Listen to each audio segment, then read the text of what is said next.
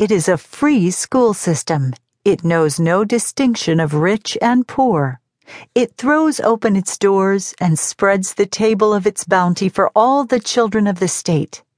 Education, then, beyond all other devices of human origin, is the equalizer of the conditions of men, the great balance wheel of the social machinery.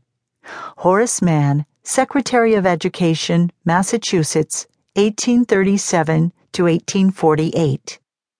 On a blustery November afternoon in nineteen oh five, in a working-class Philadelphia neighborhood, dignitaries rode trains into Broad Street Station to witness the opening of one of the first public high schools in the nation.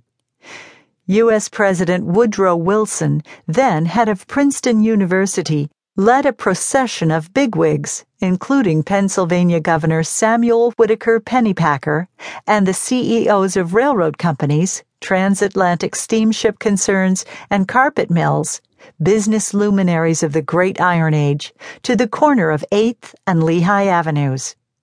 Inside the auditorium of the new school, called the Northeast, distinguished guests took the podium in top hats and canes and declared the school a symbol of democracy, freedom, and equal opportunity, all distinctively American virtues.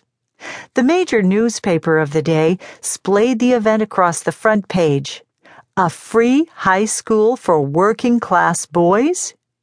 This high school was headline news.